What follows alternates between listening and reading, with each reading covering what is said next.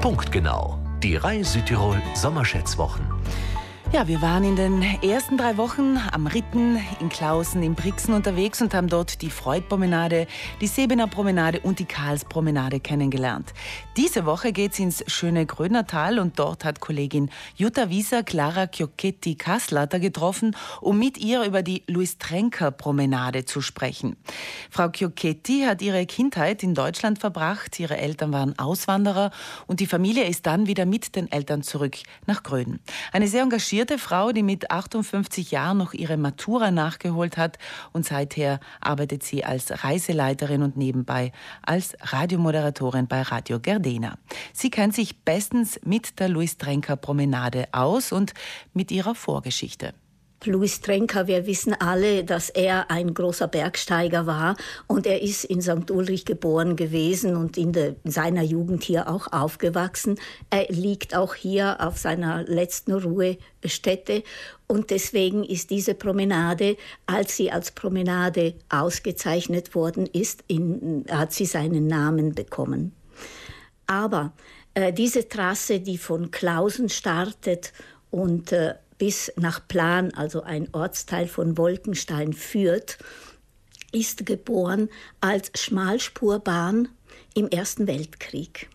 Man hat in kürzester Zeit eine Schmalspurbahn bauen müssen, um auf 3000 Meter in den Dolomiten, in den, in den Kampfgebieten des Ersten Weltkrieges Kriegsmaterial zu transportieren.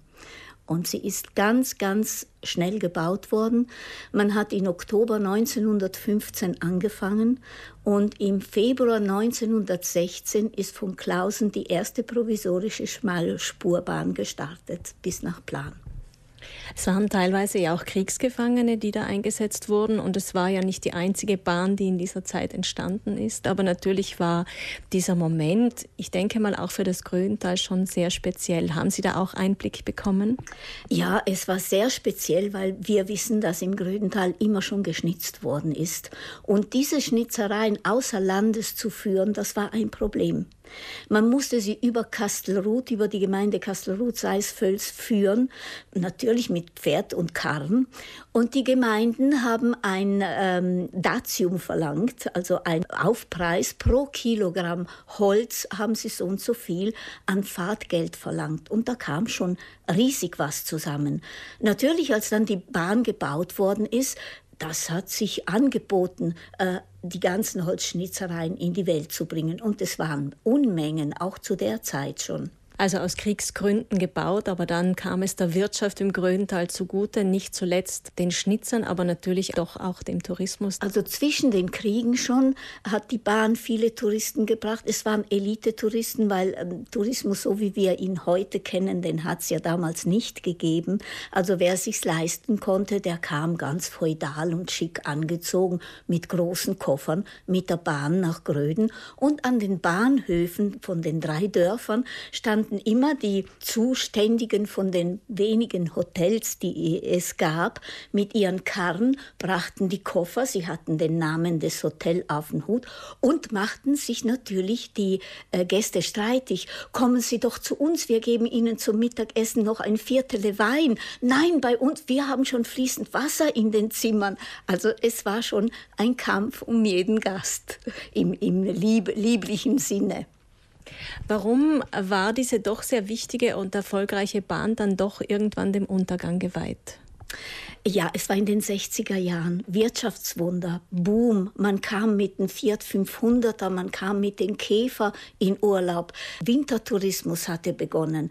Also die Bahn war zu langsam, die Bahn zu rauchig, äh, die Bahn war einfach überholt. Die Bahn war gefährlich, weil sie überquerte 15 Mal die Hauptstraße.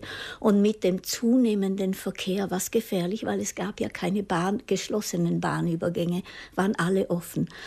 Und äh, man fing an, eben die ganzen Schnitzereien äh, mit Lastenautos und mit äh, äh, Fahrgefährten außer Landes zu bringen.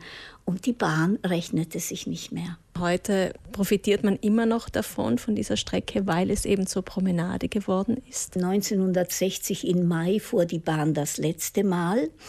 Und äh, dann blieb aber die Strecke eigentlich so. mit ihren Gleisen und keiner hat was äh, der, gemacht mehr. Der Auslöser, wie diese Promenade entstanden ist, das ist, das war so, dass 1966 bei der Riesenüberschwemmung, die wir in ganz Italien hatten, Venedig ist ja fast untergegangen, Florenz, die ganzen Kulturschätze sind alle überschwemmt worden. Bei uns hat die Weidbruckner Straße äh, durchspült, unterspült. Und wir sind zwei Monate lang ausgeschnitten gewesen von der Welt. Also, was hat man gedacht? Man hat die Gleise weggenommen von Klausen bis nach St. Ulrich und natürlich im Tal Rhein auch. Und diese Strecke ist asphaltiert worden als Zugangsstrecke ins Tal weil man wusste, dass in den 70er Jahren eben die, Weltme die Skiweltmeisterschaften ausgetragen werden würden. Und das war die ideale Zubringerstrecke zum Tal von der neuen Autobahn, die Brenner Autobahn, die im Bau war. Also schön Ausfahrtautobahn rein ins Grödental. Die restliche Strecke, da wurden die Gleise weggenommen. Äh, sie wurde zum Teil, diese Promenade, gestützt, an den Hängen gestützt mit den Querbalken der Gleise, die Holzquerbalken der Gleise des Zuges. Die sieht man heute noch auf der Promenade. Die Frage, die sich Frau Kyoketti Kasslater überlegt hat, hat mit der Zeit des Baus der Grödner Bahn zu tun. Wir haben ja davon gesprochen, dass 6000 russische Gefangene an dieser Bahn gearbeitet haben, dass aber mindestens 4000 Einheimische oder Menschen aus Tirol da mitgeholfen haben. Es gab ja Architekten, es gab Handlanger, also 10.000 Menschen. Zugleich war es ja Kriegszeit und alle Männer unserer Grödner Frauen und der, und der äh, Klausner Frauen, also der fünf Gemeinden, waren im Krieg. Die meisten waren an der Front.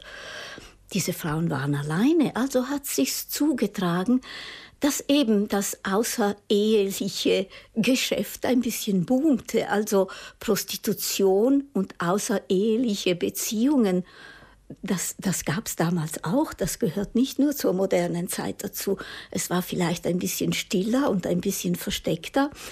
Aber es hat sich eben zugetragen, dass in dieser Zeit viele, viele uneheliche Kinder geboren sind. Und die Schätzfrage ist eben, wie viele uneheliche Kinder sind in dieser Zeit des Baues der Bahn, und zwar von 1915 bis 1919 in diesen fünf Gemeinden auf die Welt gekommen.